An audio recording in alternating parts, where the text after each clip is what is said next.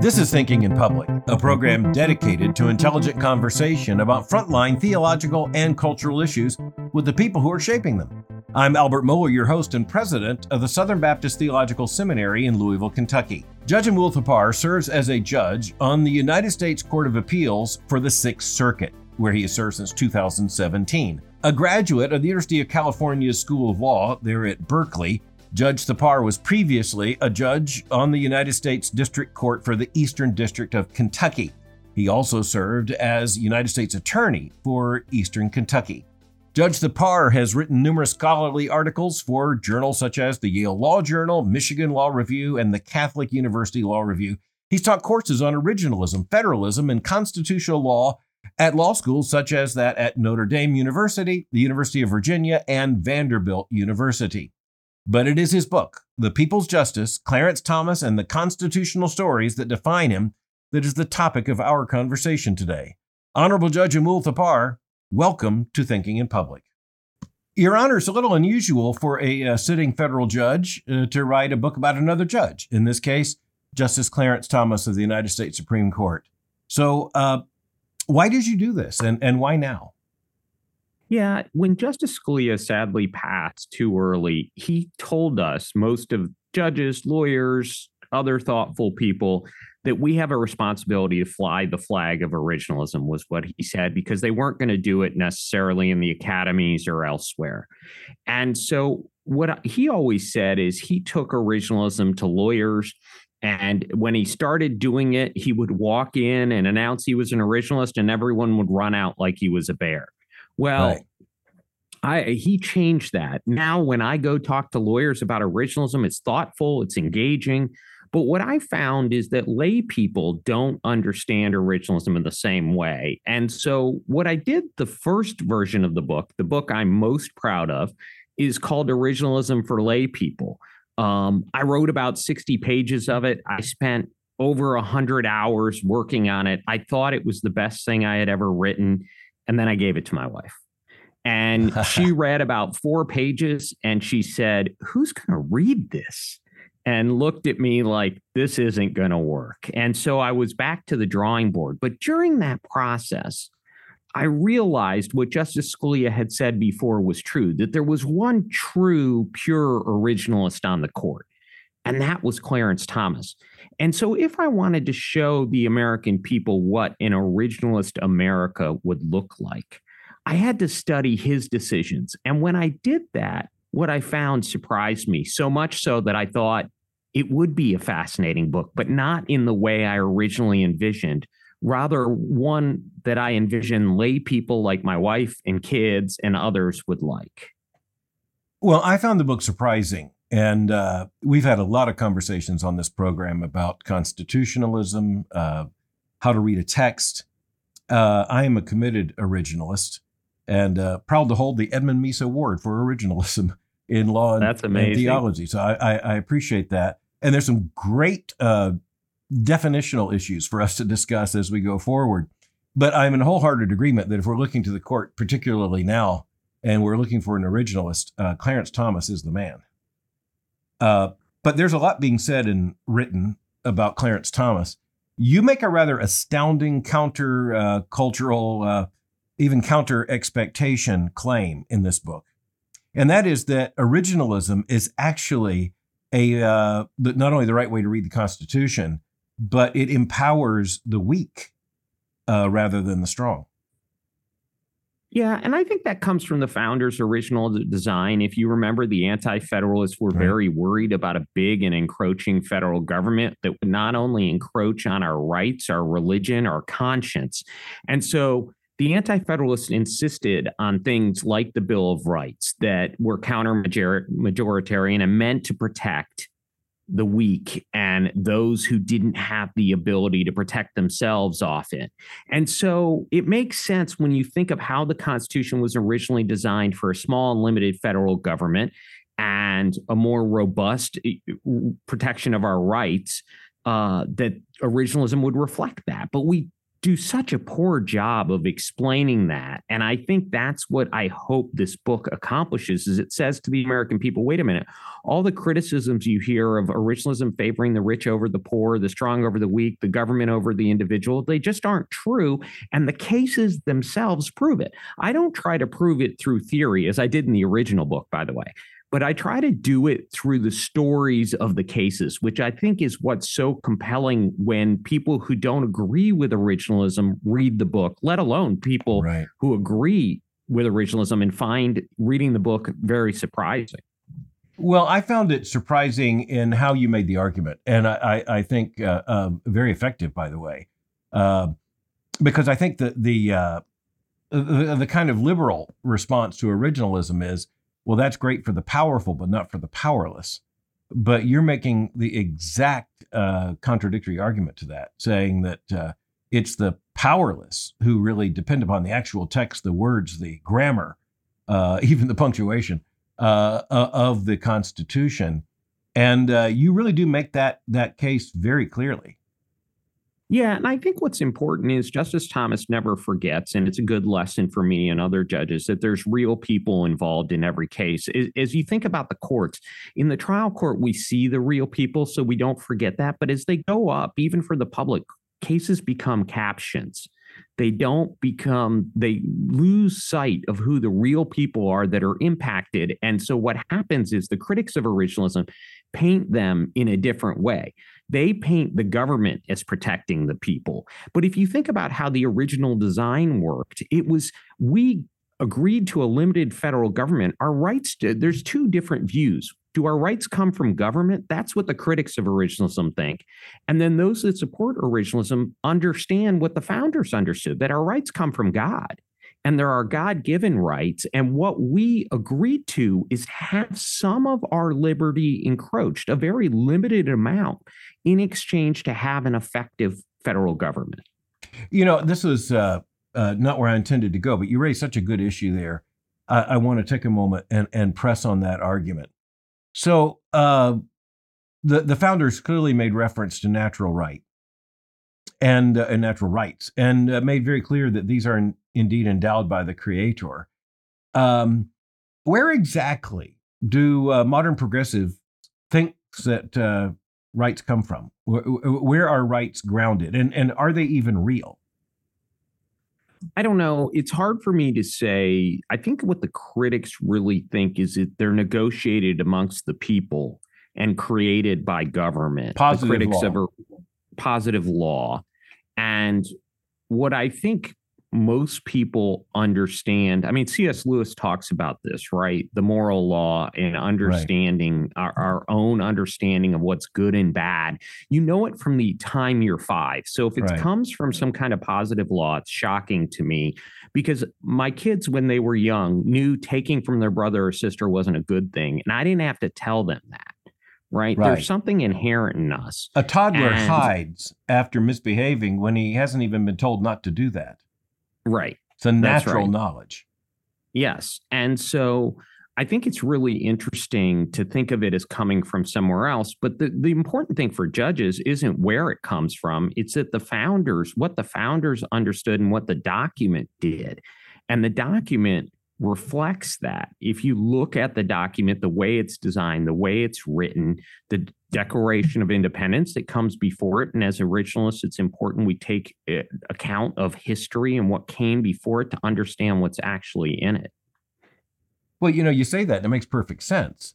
But uh, every part of what you just said, uh, opposed by many who uh, would argue that number one, and, and this has been very popular in, or common in legal circles since the early 20th century, and that is the Declaration of Independence has no textual relationship to the U.S. Constitution.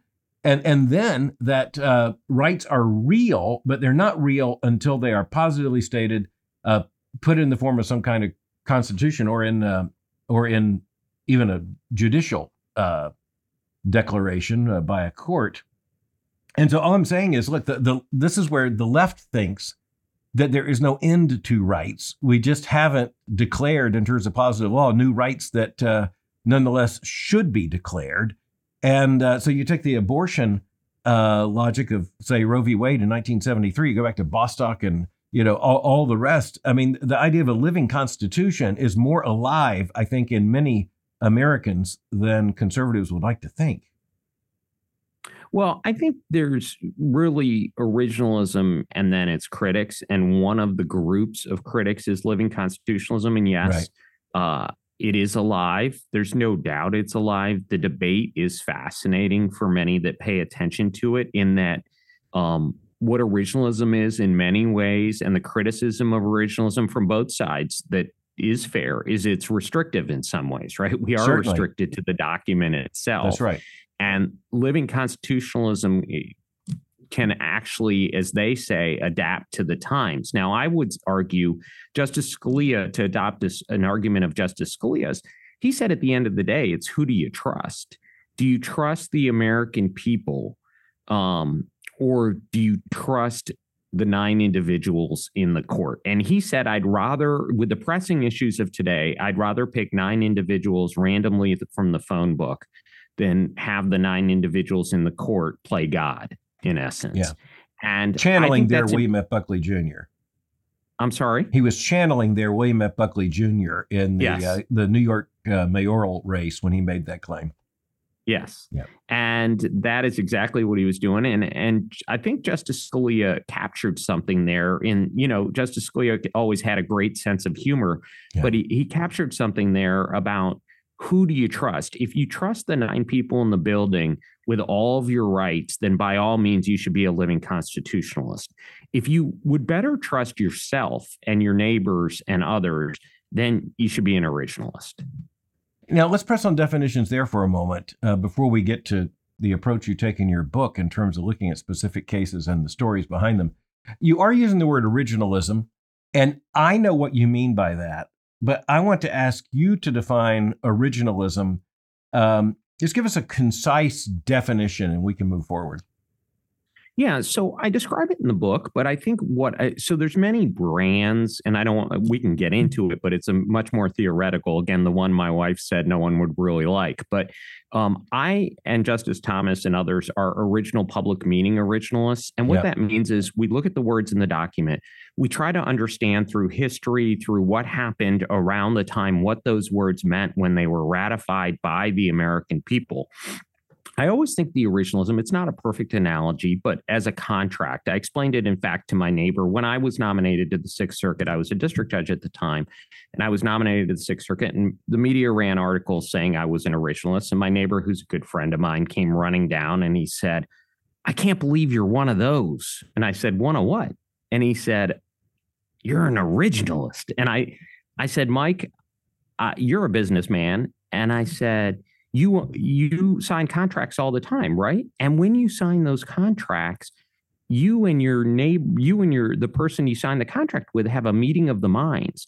Do you want me to interpret try to figure out if you guys have a disagreement what the meeting of the minds was as reflected in the words of the document? Or do you want me to tell you what i think's best for you and he said, Oh, of course you shouldn't do the latter. You should do the former. You should interpret it right. as we understood it at the time. And I said, Mike, you too are an originalist now. And he went running back up to his house like I was a bear. And I understood Justice Scalia's complaint yeah. at the time. Yeah. But it's really trying to capture the meaning of the words at the time the document was ratified. So you're going to speak of originalism and you're going to include uh, what Justice uh, Scalia would call uh, textualism and uh, what uh, in law schools before was described as strict constructionism. That, that's all within your umbrella of uh, original, and, and in terms especially of the public original public understanding of the words as written. Yes. Yeah. Yes, that's exactly right. Because in one sense, and I think you, you as you narrated this yourself, in one sense, Justice Scalia uh, looked to Justice Thomas as the most consistent uh, originalist. Yeah, he he used to jokingly refer to Justice Thomas as one of the most consistent, and would say, you know, I'm not Clarence. He's crazy. He'll go back to the original meaning for everything, whereas yeah. Justice Scalia had a different view of that. But to be fair to Justice Scalia, I think that's an unfair criticism of himself in yeah. many ways. Yeah, and uh, you know, very different personalities uh, because uh, you know Justice Scalia uh, was so active in the oral argument phase of uh, of the court process, and Justice Thomas less so. So I think a lot of citizens who pay attention to the court uh, if you listen to the oral arguments, you actually know a whole lot more about what Justice Scalia thinks about uh, these issues or the questions he would ask than Justice Thomas. I think that's right. I think Justice Thomas's writings are very powerful, which is why a book involved with his writings as well as the stories of the cases turned out to be so powerful. But I think the reality is, is Justice Scalia, both on the bench and in the academies, was often the perfect evangelist for originalism. Right. Well, he certainly has many disciples, and I say that with great appreciation. Uh, recently had uh, one of these conversations uh, about the uh, thought and legacy of uh, Justice Scalia. Uh, the the book, and by the way, I think your your wife was onto something, something Ronald Reagan would understand. you know, when he made very clear that the effective way to convey many of the deepest and most convictional issues is by means of a story and and that's what you do. You tell the real life story of individuals uh, who found themselves before the United States Supreme Court and the issues that were at stake, and uh, you really do make your argument, I think, very effectively. That uh, particularly with these cases in mind, uh, originalism is the friend of the American citizen. Uh, so tell me, how did you decide on these particular cases? So, uh, the one thing I recognized as a judge, and especially a Court of Appeals judge, is your only true views come through in your own writing. So, I can't pick a majority that Justice Thomas wrote because there's give and take. When you write a majority, especially for five or six or seven justices, or even nine, you have to reach consensus. It, that means on every word, on every concept, on everything. But when Justice Thomas wrote for himself. And then others may join from time to time, but often they were alone. Uh, you knew it reflected his true views. And what I was trying to show the reader is what does an originalist America look like? And I think what I found when I studied his individual writings is not only a path through history and understanding and some of the greatest, uh, you know, accomplishments throughout our history as he talks about them and goes through them, but just a real kind of picture of what an originalist America would look like. And I think, as the publisher says in the sleeve, even the critics, if they gave it an honest read, would be surprised.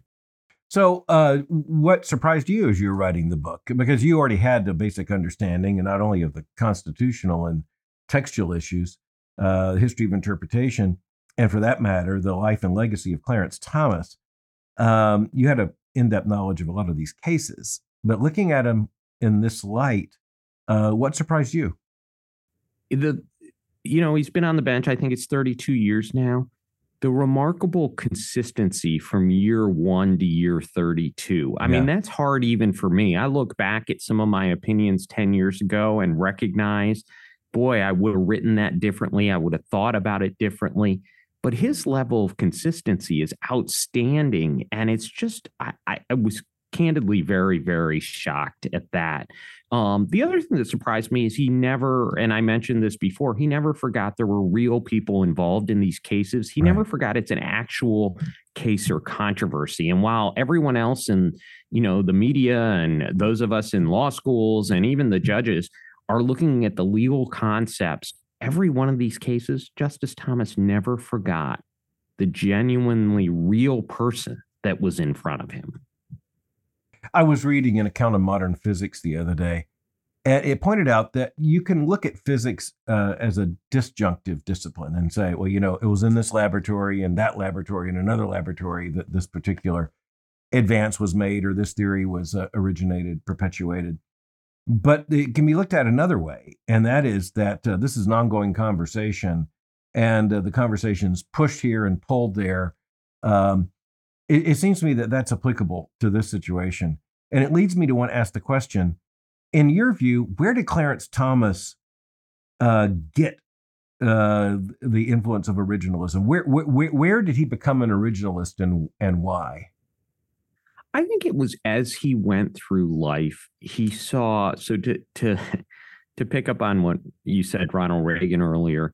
Yeah. Um, Ronald Reagan once said something to the effect of the worst thing you can ever hear is we're f- from the government. We're here to help. Exactly. And And Justice Thomas kind of learned many of those lessons early on. You know, he grew up, he was, uh, many of your listeners and viewers may know, he grew up, he had a single mom. She was making $10 a week. She couldn't make enough to afford to raise him and his brother. So she gave them to his grandfather, who had a third grade education.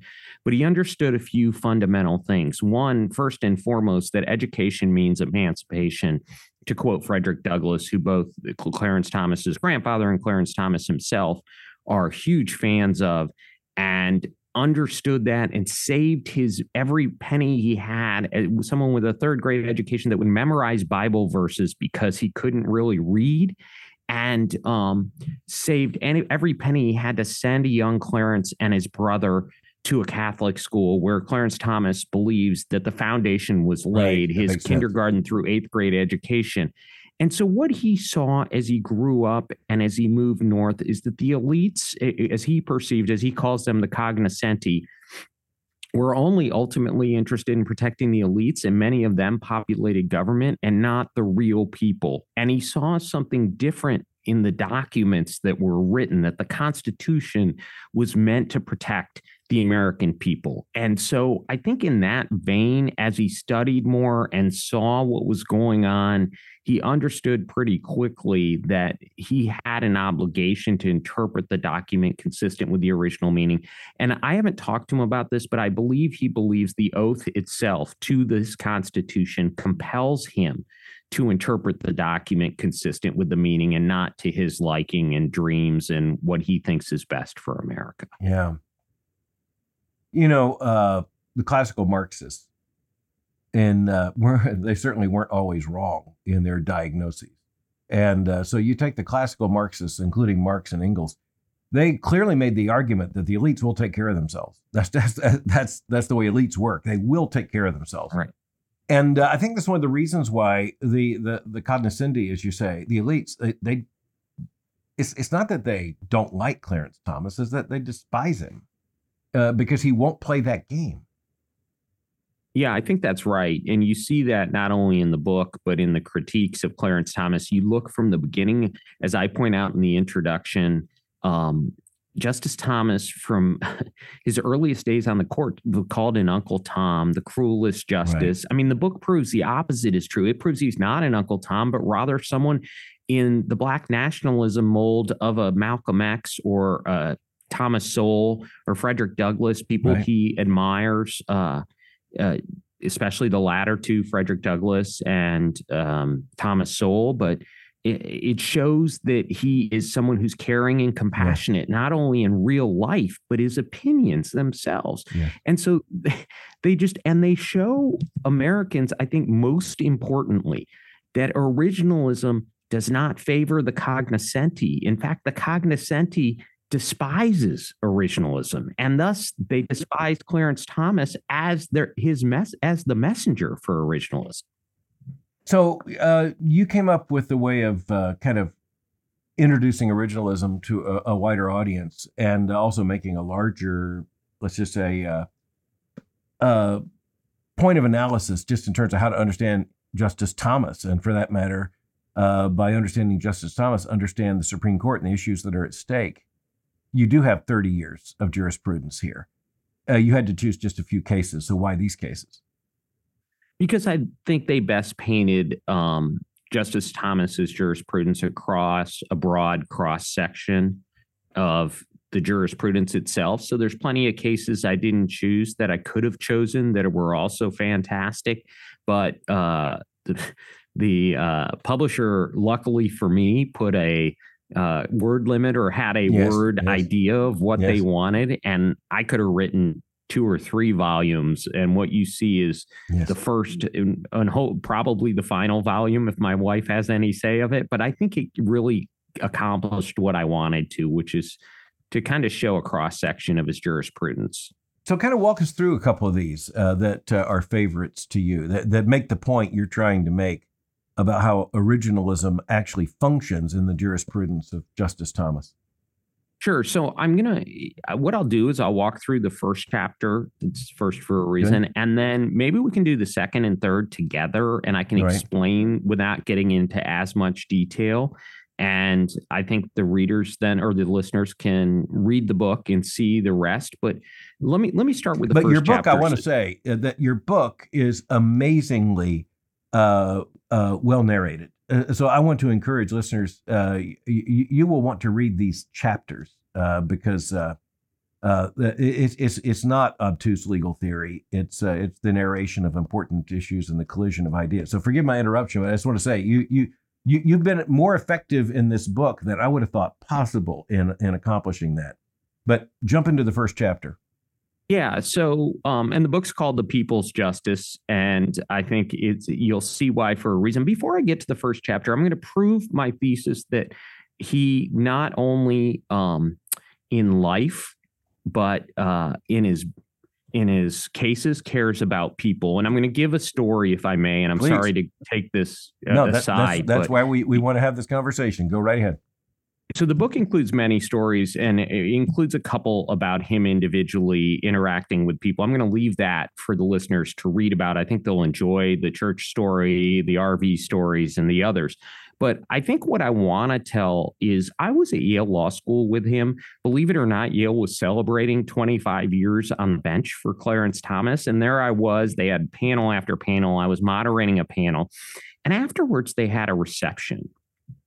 And we all went to the reception. There were many students, there were many professors who often criticized Clarence Thomas, where they're just hoping to get a moment with him. And we had about an hour at the reception. I'd say he spent 30 minutes talking to the support staff, meaning the people who were serving the food and others. And then I I had the the job, the, the, which I did very poorly, by the way, of escorting him to dinner. And dinner was set time. Yale was having a private dinner for him, and it was my job to take him to the dinner. And we were 30 minutes late, and everyone was looking at me like you had one job and you couldn't get this done, get him to the dinner on time. The reason we were 30 minutes late is he insisted on sticking around after everyone left, shaking every person's hand who support who served the meal, talking to the people who cooked the meal, offering to take individual pictures with all of those people, each of whom took him up on that. And so we got individual pictures with all of these people, none of whom were the people that were there to see him, but rather the people that served the people that came to see him. And that's the type of man he is, is and it reflects in this jurisprudence. So uh, let me start with the first Please. Susette Kelo was down on her luck. She had raised five kids. Uh, she was a paramedic and she needed a house.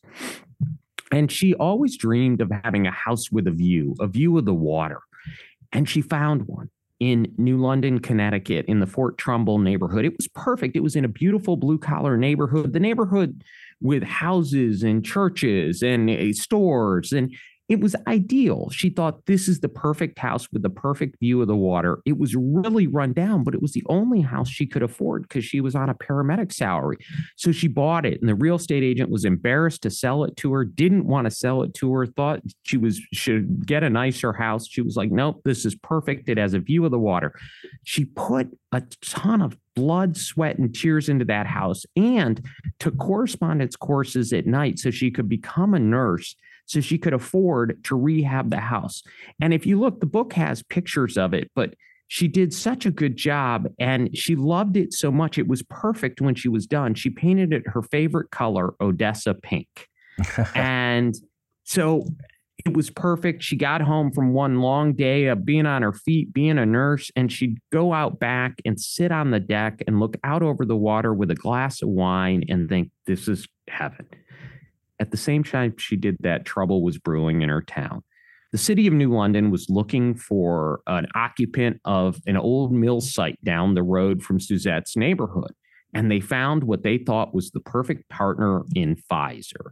And Pfizer wanted to come in, and they were willing to come in and rehab the old mill site and develop what they thought was their wonder drug, Viagra, in that site.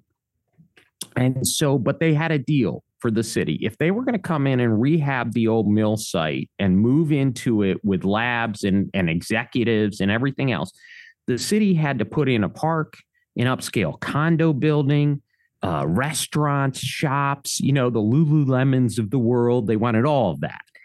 And uh, the city agreed to do it. And the way they were going to do it is Pfizer wanted it by where the mill site was. Well, that happened to be this beautiful 100 year old blue collar neighborhood where Susette lived. Not only Susette, but her neighbors, the Derys, had been there 100 years.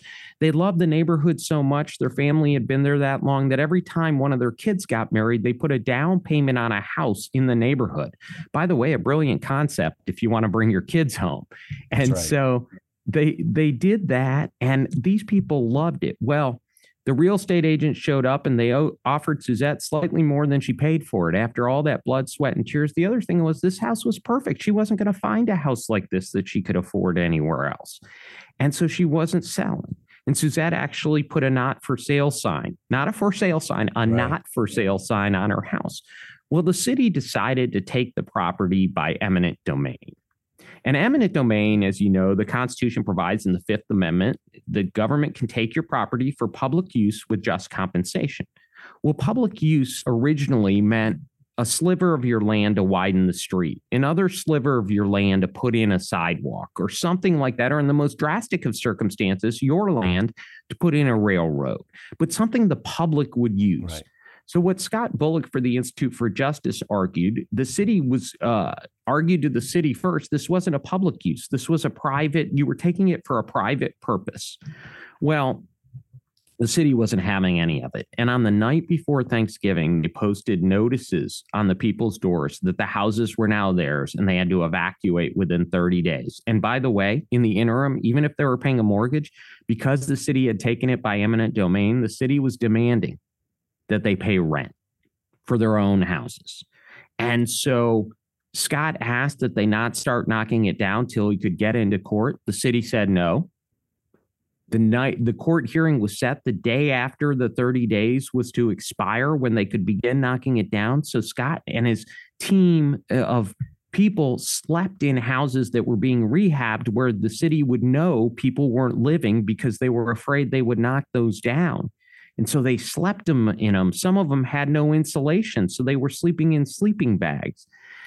They got to court and uh, they fought it all the way up. They lost in part at every turn. It got to the Supreme Court. The Supreme Court took the case, and Scott was hopeful. The case goes up, and at argument, they Scott had run into a problem. He knew it was a problem. It was a case out of the 1950s called Berman, where this, the city of council of the District of Columbia had taken a nice neighborhood. I have a picture of it in a PowerPoint I've created where I do this presentation. And um, this this neighborhood, the most integrated neighborhood in DC, and the city wanted to take it and turn it over to a private developer to develop apartments and upscale restaurants and things like that near Capitol Hill. And the citizens weren't having any of it and they were fighting it. And the shop owners filed suit in a case called Berman. It went all the way to the Supreme Court. And I want you to notice what a, uh, what is the difference here between living constitutionalism and originalism. Is in the Berman case in the 50s, the Supreme Court said, well, the city is taking it for a public purpose. And because the city's telling us this serves the public's purpose, we're going to allow them to take it. They changed the words. The Constitution says public use. They change it to public purpose, which is much broader. Well, Scott's argument was Pfizer's. He didn't ask him to return to the original meaning because he never thought he could get five justices. He argued that Pfizer's purpose was not a public purpose. And Justice Scalia asked an interesting question of the city's lawyer. As you pointed out, Justice Scalia was an effective questioner, and he asked the city's lawyer if you take from A and give to B because B pays more taxes, would that be a public purpose to get more taxes for the city? And the city's lawyer says, yes. Then Justice Scalia shocked. He says, You can take from the poor and give to the rich because the rich pay more taxes? And again, the city's lawyer says yes. This case gets decided by the Supreme Court. The majority, five justices, writes and says that the city can take Susette and her neighbors' houses because it is for a public purpose. The and we they would defer. They say the government knows best what's a public purpose, so we're going to defer to them. The uh, the principal dissents written by Justice O'Connor for four O'Connor, Scalia, Rehnquist, and Thomas. And it says basically it buys the Institute for Justice's argument, Scott Bullocks, the lawyer for Susette and her neighbors, and says, no, uh, Pfizer's purpose is not a public purpose. Only Justice o- Thomas argues that the court should return to the original meaning. He points out what we just talked about about sidewalks and roads and points out the the horrible history of eminent domain and how it had been used to prey on poor and minority communities. He points out that in the Berman case in the 1950s, 90, 97% of the people that were displaced are Black.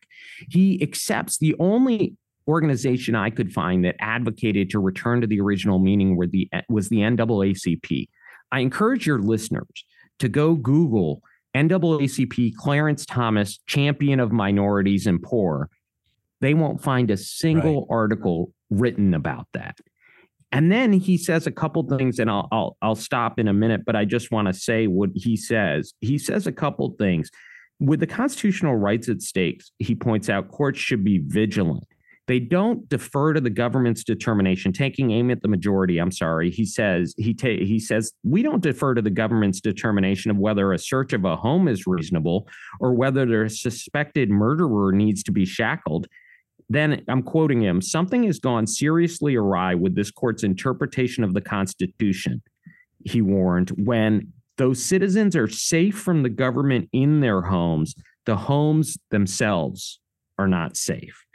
And then he says, he talks about, as I point out, if the majority didn't care about the alteration of the Constitution that the court had undertaken, he would at least make them aware of the painful consequences of their decision. In Justice Thomas's words, allowing the government to take private property not just for a public use, but for a public purpose, including economic benefits, and now I'm quoting, guarantees that these losses will fall disproportionately on poor communities, such as the people of Fort Trumbull or Washington, D.C. And because these communities are the least politically powerful, they will not be able to stop the indignity of being kicked out of their homes for the sake of vague economic benefit to their city. I went to New London, Connecticut last year. I took a picture of Susette Kelo's neighborhood. I put it in the book. Pfizer left New London eight years after they came when their wonder drug did not take off as expected. And today, Susette Kelo's neighborhood, that beautiful blue collar neighborhood, is a field home to cats and rubble. Your Honor, as you uh, tell that story, I think that the question that would come on the part of, of many would, would be why would it make sense to a majority of the court to empower a local government that way? It, it seems the antithesis of the constitutional logic of America's founding. So, can, can you help us to know how? I, because you've done a couple of things in telling that the story of that case. Uh, for one thing, you, you you underline Justice Thomas's understanding and and, and very sympathetically, and I, I, I'm in total agreement.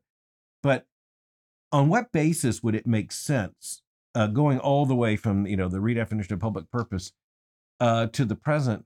What would then be an unconstitutional irrigation of power by a municipality? In other words, if, if it can take the house, what else could it take? Yeah, and that's that's the question courts ironically today are struggling with. It's really interesting you bring that up because now we're going through that. What else? What can the government do? How far does this power go? Um, the reality is, again, it goes back uh, to to Justice Scalia. You know, who decides who should make these decisions? And it seems to me the founders made certain decisions that we as judges, at least I believe, and Justice Thomas believes, have an obligation to respect. And it's ironic that the critique, again, to go back to what we talked about earlier, now that we've got the flavor of one of the stories in the book, it's um, ironic that uh, the critique is that originalism doesn't protect the little guy, right? That's right. the big critique of originalism. Yet, what you often find, and you find throughout this book, is they'll often defer to government. Interestingly, and I'm not going to talk about chapter eight, but chapter eight, you'll remember, is about gangs and the rights of gang members. And there, they didn't defer to government when, again, poor and minority communities were being trampled by gangs. And so I don't know where that comes from other than living constitutionalism is hard at times to pin down. And when you're changing the words of the Constitution, it's not originals. It's got to be something else. And it seems to me it's living constitutionalism. We're adapting to the times. We want our cities to be nice. We're going to kick out those we don't like or move them to communities we don't want them in. You know, one perpetual temptation on the left is social engineering. And uh, we've seen that particularly in the, the, horrors of the 20th century, uh, which, of course, in the Soviet Union, uh, planned agriculture led to famine, um, as well as in China and the, the, the, the Cultural Revolution. But, you know, uh, on the 50th anniversary of Roe v. Wade, there were several books that uh, went back and traced the jurisprudence of the court's majority, in particular uh, what we now have access to are the numerous drafts that were undertaken by Justice Blackmun writing the majority opinion. And uh, so I went through every single word. And, uh, you know, the Constitution doesn't even enter into the conversation until fairly late. It, it, it is clear that the goal of the justice was to, to try and, you know, like Solon, uh, you know, the, the, the, the, the, the Greek figure to uh, do what was wise um, how in the world did the court get so derailed from the text of the Constitution that the justice actually, Justice Blackmun, clearly decided, okay, here's the policy that makes sense. Now, how do we present this in a constitutional frame? It seems to me that's exactly backwards. Yeah, and that's not the way an originalist would do it. I pointed that out in Memphis Center. Interestingly, there's a case called Memphis Center where I don't know if you've read my concurrence, but it was a precursor to Dobbs where I pointed out um, why I thought Roe was wrong. I recognized I was bound by it at the time because Dobbs wasn't in place, but I laid out the history, the very history you're talking about, about the Means memo and other things, right. and how they got to where they were, and how it was all built on a house of cards, for lack of a better way of saying it, yes. and not the Constitution itself. And the problem with getting away from the Constitution is, again, then we are playing God. And what you don't want is courts playing God. You want courts playing judges and right. judging according to the terms and being bound by it. Because otherwise, things like what happened to Susette Kelo and her neighbors happened. And interestingly, right as you pointed out, and as I point out, and I would encourage your listeners to read the chapter, not just my description of it, because it's much richer and more descriptive than I can do justice now in a short time. But one of the things um, that I, I point out in the chapters, and Justice Thomas pointed out, is these people who they displace can't buy a new home. Why? If you think about today's economy, our houses go up in value. If they're going to give us what they say is uh, you know, just compensation, that's hardly more than the house is worth. Yet you can't at the time, and often a lot less than you could sell it for in the open market. So now you're going out and you you're stuck. If you're poor, you don't have a remarkable savings. You live paycheck to paycheck, and these are the people the government is displacing right? And right. why are we deferring to government? I think courts, what they said in Berman and what the majority says here is look, there are elected officials. They know best. We don't want to get involved and they know best in what's involved in their cities. And I would say to courts, well, the founders set certain boundaries. That's why the document itself was written is to pre- prevent certain things from happening. So, um, as you look at the entire question of originalism, I I, I think of uh, the comment made by Richard Nixon uh, about 1970 when he said, "You know, we're all Keynesians now." Uh, you know, referring to uh, Keynesian economics, which is, of course, largely uh, built upon the idea of government funding and control of the economy. But he was just saying, look, that there's no point in making an argument contrary to, to Keynesian economics now. We're all Keynesian. Um, so Ruth Bader Ginsburg, the, the late justice, made some comment like, you know, we're all originalists now. And, and I, I, I don't, I don't know exactly what she meant by it, but it is interesting that even people who aren't originalists they at least have to take originalist arguments pretty seriously in framing arguments before the court. Yeah, I think that's right. I've made the argument in many recent talks that's irritated a lot of law schools that if they're not teaching originalism in law schools, even for to people that disagree with it, um, they are allowing their graduates to commit malpractice because there are enough originalists on the court now that it is important that lawyers understand how to make originalist arguments. And while I don't think all judges are originalists, I think everyone has to tangle with the arguments now that the courts are, and this is a tribute to Ed Meese and Robert Bork and Justice Scalia and others, but are now populated, and Justice Thomas, now populated by originalists. And um, you're you're most likely in the courts to get an originalist on the panel and they're going to be pressing their arguments. And i'll tell you it's hard to respond to originalist arguments and just say no we're making it up because yes. i don't think the public's going to buy that. Well what about the law school faculties? I don't get to ask this question so directly um, in most cases. So let me ask you as directly as i can. So if, if you take the direction of america's law schools um, uh, are there many originalist professors on the faculty? So, if you go to a school like Notre Dame, where I'd say it's got one of the best faculties in America, in fact, I'd make the case Notre Dame, George Mason, some of those schools, but Notre Dame in particular, I'm fond of because I teach there. Uh, their faculty is remarkable. I, I really, there aren't intellectually, there's not a better faculty in America. Intellectual diversity, not better in America. A lot of good originalist professors. Now, schools, uh, not all of them, and not, as Justice Thomas says, the cognoscenti, but I think a lot of schools are recognizing that they have to hire, judges are putting pressure on them. Um, I meet with deans regularly and ask them to make good hires of originalist professors. And I think they are starting to do that. But I think Notre Dame, George Mason, some others are have really uh, started to go that route. Alabama's got a good new dean who's, I'm confident, going to pay attention to intellectual diversity. I think Florida is starting to pay attention to intellectual diversity. So it's happening. Um, it's not anywhere near where it should be. It's a real problem, as we saw at Stanford, when people don't have to hear uh, things they don't disagree with and they just shout it down. That's not what lawyers do. It's a real problem when that occurs.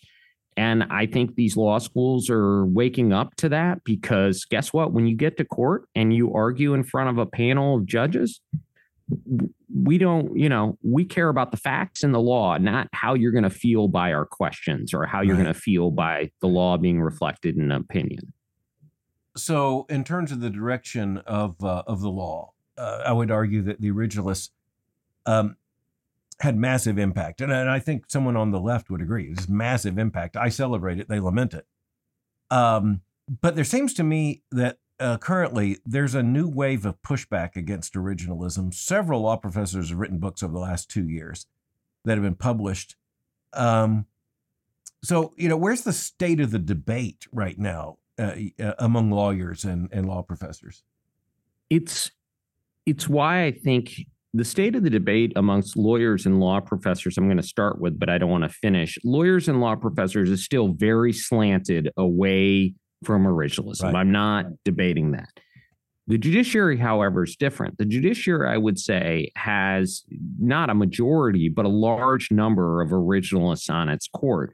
And then it's why I think books like this are so important. If the American people, what I always say to people is don't only read it yourself, give it or buy it for a friend of yours who's a critic. We've all got one. And who doesn't believe in originalism or is a critic of Justice Thomas, ask them to give it an honest read. I put endnotes in here. You can go check my sources. You can check anything about the stories you want. And then sit down with them and say, okay, tell me why originalism's bad. Tell me why he's wrong. I gave it uh, one of the chapters I was writing. I was with a friend who disagrees with me, grew up with him. I gave him the chapter. By the end, he was shocked. He looked up at me and he said, I can't believe it. He said, I thought the court would have come out the other way. He, like in Kelo, he would have thought Clarence Thomas, as he's portrayed, would be in favor of taking poor people's houses, taking the middle class's houses. And the others would be in favor of protecting them. And he was shocked how often that happened. He, he pre ordered the book, he read it, he gave it to his daughter, who's a critic you know, and people, we got to change minds and hearts one by one. I'm not convinced to answer your ultimate question. We're going to do it quickly in lawyers or in um, faculty, but I am convinced the American people, if they read this book and understand the cases, will start to change their mind. And ideas have consequences, as Richard Weaver famously said. And uh, sometimes those consequences work their way through a system uh, slower than we might like. But uh, you know, when when um, when people get uh, very discouraged by, uh, and I do, frankly, by the leftism that's increasingly powerful and and frankly out of control ideologically uh, on America's college campuses, I say, well, you know, th- we just have to remember that ideas can still win. The right ideas can still win. Um, you know, if you look at economics in the 1920s and compare it to uh, you know, the Nobel Prize winning economists uh, of the Chicago School in particular uh, by the 1960s and 70s. You know, th- there's been a fairly conservative revolution in economics. Now, that didn't end the debate, uh, but it's it's still very noteworthy. You know, people who think that the left is always in control and in the driver's seat, and that the battle of ideas doesn't matter. You got to deal with uh, the the economic uh, revolution that took place in the middle of the 20th century, and I would argue the legal revolution that took place uh, in the second half of, of the 20th century. It gives me hope. Yeah, and I think you know the People's Justice, this book, um, putting the People's Justice in front of people. I've been trying to do it in not just the book, but the stories in the book by going around and talking about it, talking to lay people every chance I get, doing shows uh, and uh, moving through and trying to make them understand it. I think that's where the groundswell is going to come from. There's enough Americans, if you think about it, that what they worry about is putting food on the table, getting their kids through college, going to church on Sunday, and they're not really involved. And I think it's important they read and understand and know what's going on because there's so many people that just don't they it's like my neighbor who said he couldn't believe I was an originalist because he, what he assumed what he had read in a snippet right. in the newspaper. Not you know when he read the book it completely changed his mind. And i think that's what's important is that's what i'm trying to do with the people's. Just i hope more will do it. I know that others are now writing books in this vein which i'm excited to see. And so i'm hopeful that we can because as you pointed out so astutely, unfortunately, we've got to go past just the academies themselves because that's not doing it. By the time you get to the academies, it's often lost. Judge Thapar, I'm very thankful for this conversation. I'm uh, uh I, want to say a, a word of uh, gratitude for you and your role yourself in the judiciary. Very thankful you're there on the Sixth Circuit, and uh, I am I am very hesitant uh, to argue with your wife but I will simply say that uh, we need another book. So at least at least that be a, let that be a contrary word of encouragement here, meant in a friendly way. Okay, well, I will take that message back to her, and hopefully she'll. I think she'll be. After a few years, it was a lot of yes. taking away time from her and the family to write in on weekends, and then a lot of early mornings before they were up. But when right by the time they were up, my dog and I were grumpy, I think, from writing all morning. Well, uh, very thankful for this conversation. Uh, and Judge Amul Thapar, thank you for joining me today for Thinking in Public. Well, thank you very much. Have a wonderful day.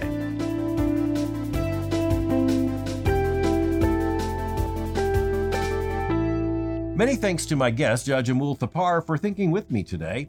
If you enjoyed today's episode of Thinking in Public, you will find more than 185 of these conversations at albertmohler.com under the tab Thinking in Public. For more information on the Southern Baptist Theological Seminary, go to sbts.edu. For information on Boyce College, just go to boycecollege.com. Thank you for joining me for Thinking in Public. And until next time, keep thinking.